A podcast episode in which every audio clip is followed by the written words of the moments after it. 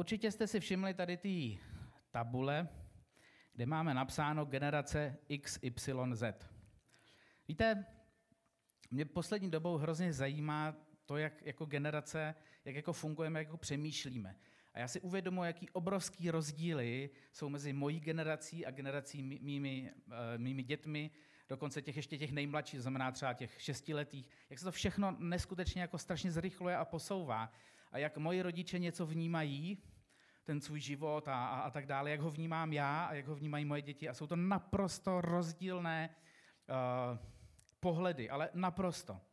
A tak bych dneska chtěla, aby jsme chvilku mluvili o těch generacích, aby jsme si řekli, proč vlastně takový jsme, proč třeba někdy nerozumíme těm mladším, nebo proč ty mladší nerozumí nám a považují nás za nějaký starousedlíky, jo, že prostě mobil používáme jenom na SMSky a volání, jo, a oni jsou z toho pav, že, jo, že jak to, že moje babička prostě nedělá eh, fotečky a nezdílí to všude prostě a tak dále.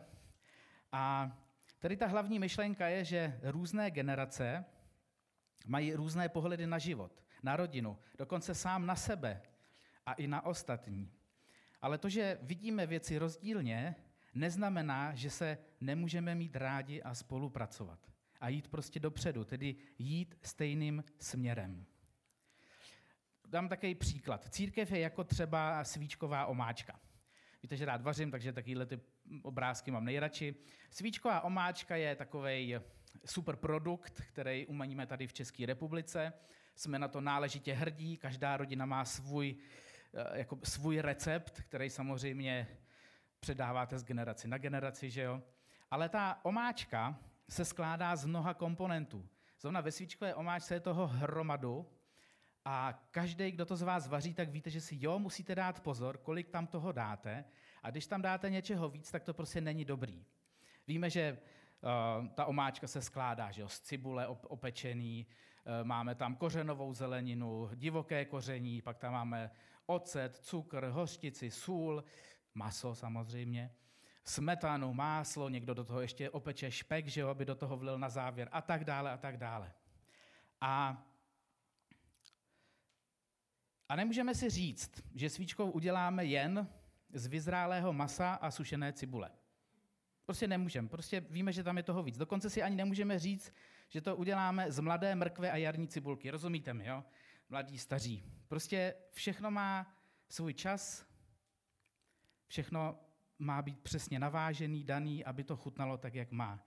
A víte, církev je něco podobného. Je tam něco staršího, je tam něco vyzrálého, je tam něco mladšího. A je moc důležité, aby tam bylo všechno. Prostě nemůže to být něco bez něčeho.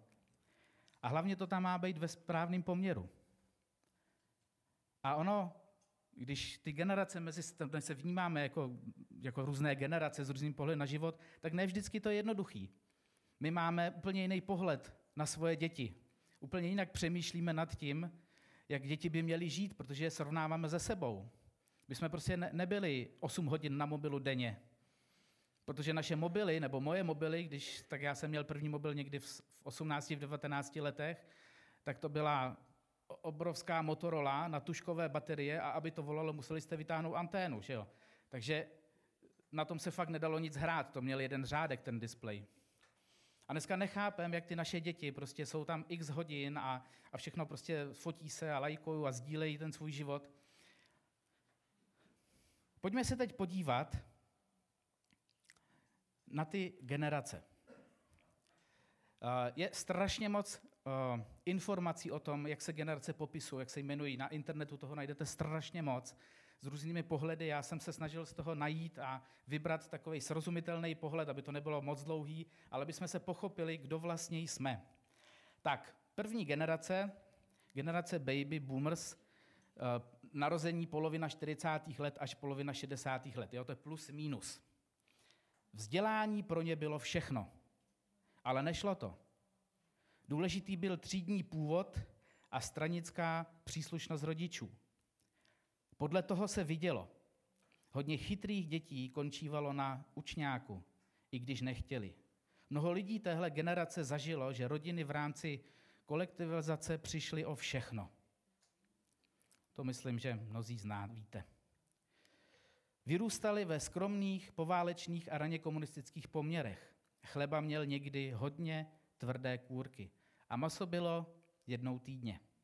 Rodiče byli svaté autority, kterým bylo třeba od raného dětství pomáhat.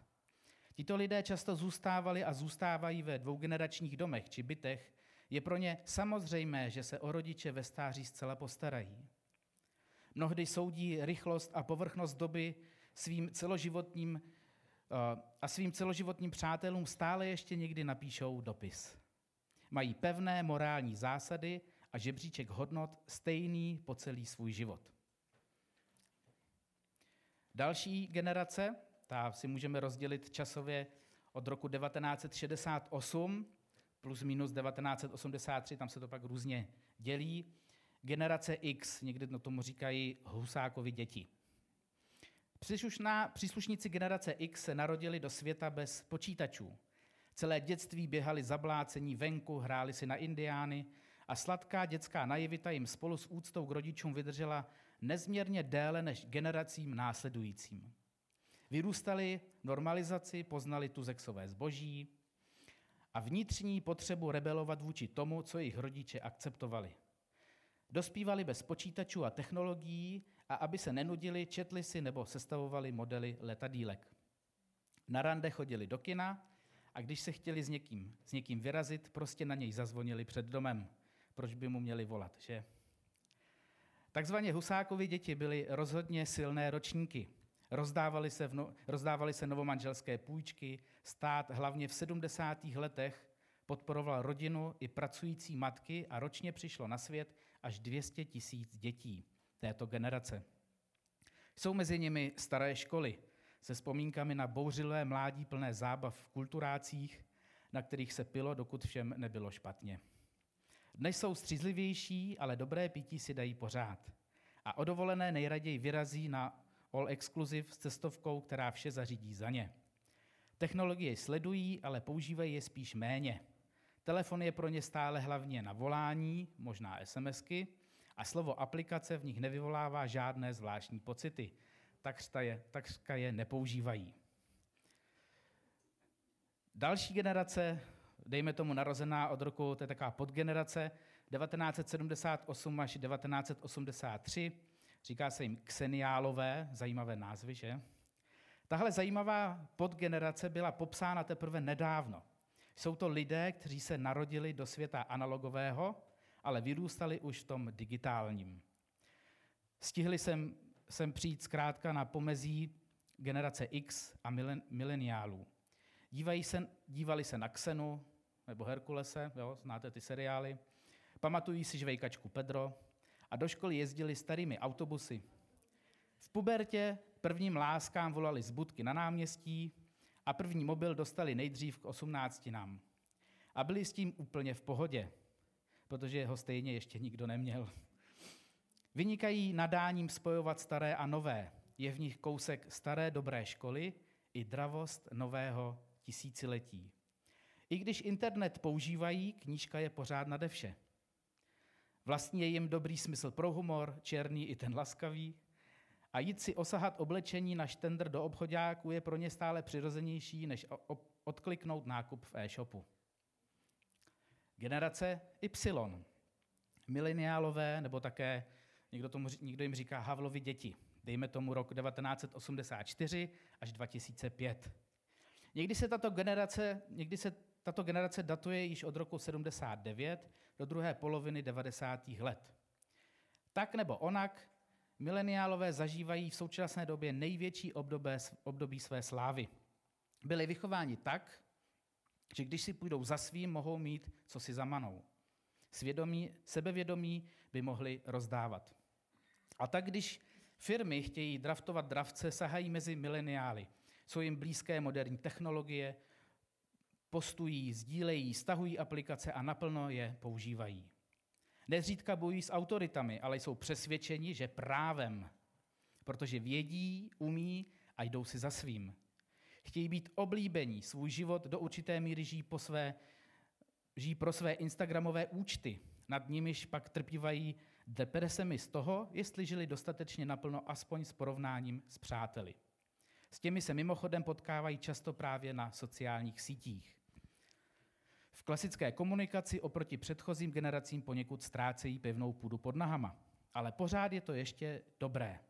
Generace Y hodně zachraňuje například cestování na vlastní pěst s pár nejbližšími přáteli nebo láska k dobrému jídlu a důraz na lokální suroviny. To je, jak kdybych citoval sebe úplně. Jež je vedou ke společnému kvalitnímu vaření. No, oh, popsal jsem svoji charakteristiku. A focení a sdílení na Instagramu, tam, tam to nemám takové. Jejich životním cílem je vydělávat, to taky není moje, mít se dobře, užívat si a zase to aspoň sdílet na tom Instagramu. A proto si jako svou práci, i proto si jako svou práci vybírají to, co je baví. A práci se odmítají obětovat. Tak, 2005 až 2015. V tom máme naše děti, že? Teď, když tak nějak. Generace Z, nebo se říká generace M jako multitasking. Dnešní dospívající pijí bubble tea, který jsem teď nedávno zjistil, že už stojí 130 korun. Ráno co ráno stahují nové aplikace, moc nerozumějí tomu, proč by si měli ještě učit psát rukou a těší se, až vyletí z hnízda. Zatím aspoň z rodiči cestují po Evropě, nevadí jim to, nevadí jim ani rodiče, z nichž většinou přátelsky vycházejí. Na respekt autoritám se v jejich přítomnosti příliš hrát nedá. Stejně nemají čas je poslouchat. Sluchátka v uších, oči upřené do monitoru, tabletu nebo telefonu, který je samozřejmostí od první třídy základní školy nejpozději. Každý z generace Z si pak brzy najde svého oblíbeného youtubera nebo sám založí kanál, aby světu zprostředkovával svůj názor na cokoliv. Nebo jen přináší střípky ze svého cool života. Životní cíl? Vymyslet, co dát na YouTube, aby to bylo úplně nejvíc. Vzdělávání pro ně postrádá dřívější smysl, všechno se dá přece najít online. Naštěstí už i ta škola to někdy pochopila. Domácí úkoly a domácí práce dělají je, ale jsou to jedny z těch věcí, které považují za přežitek.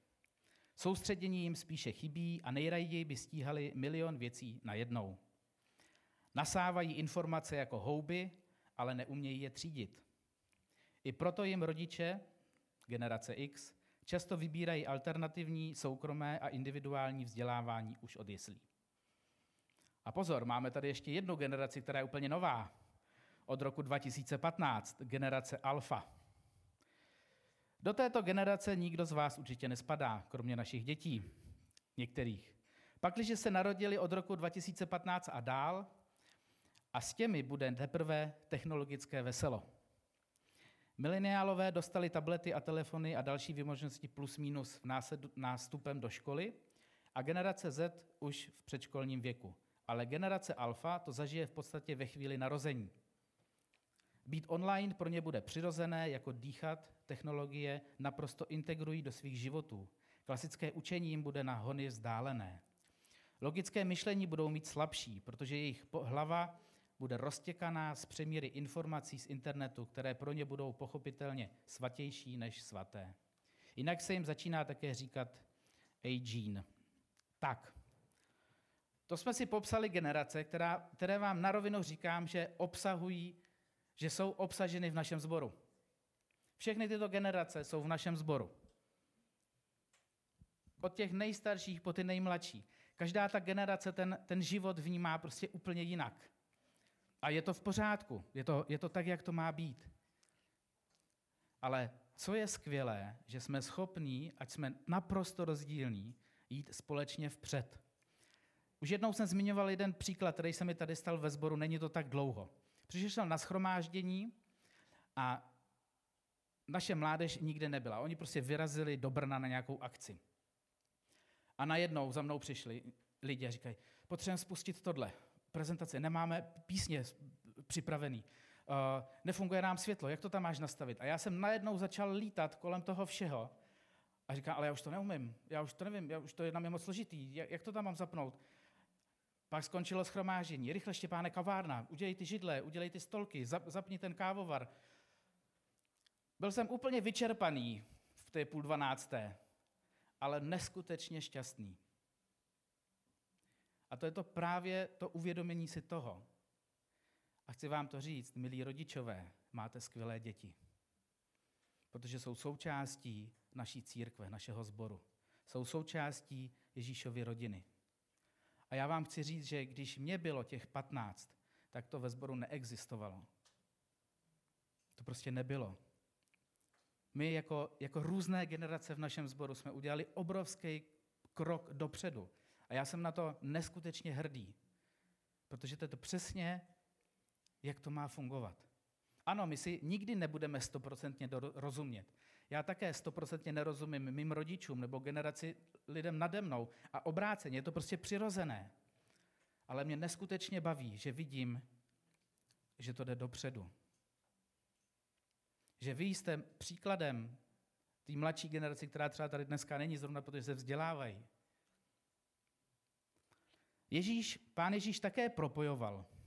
Jemu nezáleželo na věku, kolik bylo učedníkům, kolik bylo lidem, které, které oslovil a řekl, pojďte, budete mými učedníky. Já bych chtěl přečíst místo z božího slova z Lukášově, Lukáš 5. kapitola. Stalo se, když se na něj tlačil zástup, aby slyšel boží slovo, že stál u Genezareckého jezera. Uviděl u břehu jezera dvě lodě. Rybáři z nich vystoupili a prali sítě. Vstoupil do jedné z těch lodí, které patřila Šimonovi a požádal ho, aby odrazil kousek od břehu. Posadil se a z lodi učil zástupy. Když přestal mluvit, řekl Šimonovi, zajeď na hlubinu a spuste své sítě k lovu. Šimon odpověděl, mistře, celou noc jsme tvrdě pracovali a nic jsme nechytili, ale na tvé slovo spustím sítě. Když to učinili, zabrali velké množství ryb, jejich sítě se však začaly trhat. Dali znamení společníkům ve druhé lodi, aby jim přišli pomoci. Oni přišli a naplnili obě lodě, že se až potápěli. Když to Šimon Petr uviděl, padl k Ježíšovým kolenům a řekl, odejdi ode mne, pane, protože jsem hříšný člověk. Neboť jeho i všech, kteří byli s ním, se zmocnil úžas nad tím úlovkem ryb, které chytili.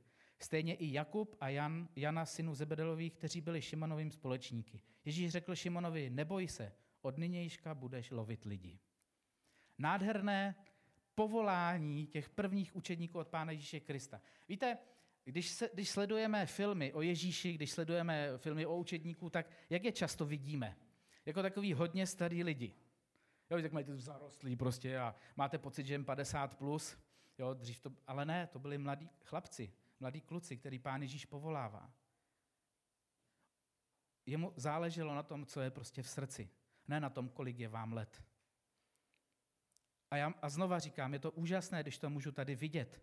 U nás ve sboru, u nás v církvi. Že nám nezáleží, kolik je nám let, ale záleží nám na té touze. Říct, ano, možná je mi 15, možná je mi 13, ale já prostě chci, pane Bože, pro tebe něco udělat. Možná my starší se někdy chytáme za hlavu, že to není tak dobré, ale pro Boha je to vynikající, protože vidí to srdce. A dokonce si pán Ježíš povolával lidi, učedníky, o kterých věděl, že budou hřešit, že budou věci, které se jim nepovedou, že, že si je povolal, do, dokonce věděl, co se všechno, on prostě věděl, co, co řeknou, co, co udělá Petr. A přesto ho povolal. Víte, co o něm řekl? To je v Matouši 16. kapitole 13 až 20. Když Ježíš přišel do končin Cezareje Filipovi, ptal se svých učedníků, za koho lidé pokládají syna člověka? Oni řekli, jedni za Jana Křtitele, druzí za Eliáše, jiní za Jeremiáše nebo za jednoho z proroků. Řekl jim, a za koho mne pokládáte vy? Šimon Petr odpověděl, ty jsi Mesiáš, syn Boha živého. Ježíš mu odpověděl, blaze tobě, Šimone Jonášův, protože ti to nezjevilo tělo a krev, ale můj otec v nebesích. A já ti pravím, že ty jsi Petr a na té skále zbuduj svou církev a brány pekelí nepřemohou. Dám ti klíče království nebeského a co odmítneš na zemi, bude odmítnuto v nebi. A co přijmeš na zemi, bude přijato v nebi. Tehdy nařídil učedníkům, aby nikomu neříkali, že je Mesiáš. On Petrovi dává nádherné zaslíbení. A to ještě předtím, než ho Petr třikrát zapřel. Pán Ježíš počítá s každým z nás. Pán Ježíš počítá s každou generací tady, která tady prostě je. S každou generací, s každým člověkem, ať děláme chyby nebo ne, tak Bůh, Pán Ježíš s náma prostě počítá. Ano, my si někdy řekneme, ten je moc mladý, ten toho ještě nadělá. A nebo si taky řekneme, ten už je moc starý, ten už nemá co přinést. Ale Pán Ježíš to prostě vidí úplně jinak. On touží potom, aby každá generace, která tady v tom sboru je, aby prostě naplno běžela dopředu, aby se podporovala. Ano, já jsem tady šílel tu neděli, když jsem nemohl ty věci všechny pozapínat a uvědomil jsem si, že já už prostě ty elektronické věci taky tak nezvládám jako, jako ta mladší generace. Ať je to jejich prostor, protože jsou v tom dobří. My starší jsme zase dobří v jiných věcech, tak ať to je náš prostor. My můžeme předávat naše drahocené zkušenosti svým dětem, lidem, kteří jsou mladší, kteří jsou kolem nás. Rostou nám děti. Učme naše děti, jak mají, jaký mají mít vztah ke svému otci, ke, ke své mamince. Ať je to úcta, respekt. Učme je to, protože to přece umíme, my už máme něco za sebou. A nechme děti nebo mladší generaci dělat věci, v kterých jsou dobrý a nechoďme a neříkejme, je to zbytečný. Není to zbytečný. Je to naprosto důležitý, protože oni žijou ve světě, který se prostě strašně rychle proměňuje. Chtěl bych použít ještě jeden takový příklad, proto tady mám tu, tu kreslicí tabuli. Já mám strašně rád příklad, někteří už jste to viděli ode mě, šípu. Jo, šíp se skládá z končíku, to je to, kam se dá ten, ta tětiva, křidélek, dřík neboli tělo a pak hrot. A já si to dovolím nakreslit. Tak.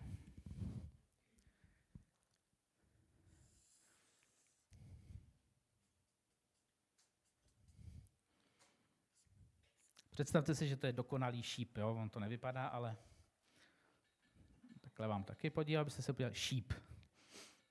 Tak. Já tohle přirovnání mám strašně rád, protože to tak funguje. Šíp to je, to je církev. Tohle to je prostě to, co jsme my tady. E, má to tělo, neboli jo, ten dřík, to, to, je, to jsme my všichni.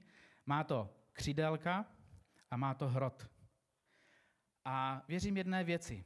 Pokud je tento šíp takhle správně vyroben, tak když ho napnete do luku, vystřelíte, tak prostě zasáhne cíl, pokud nejsme úplný dřeva. Že?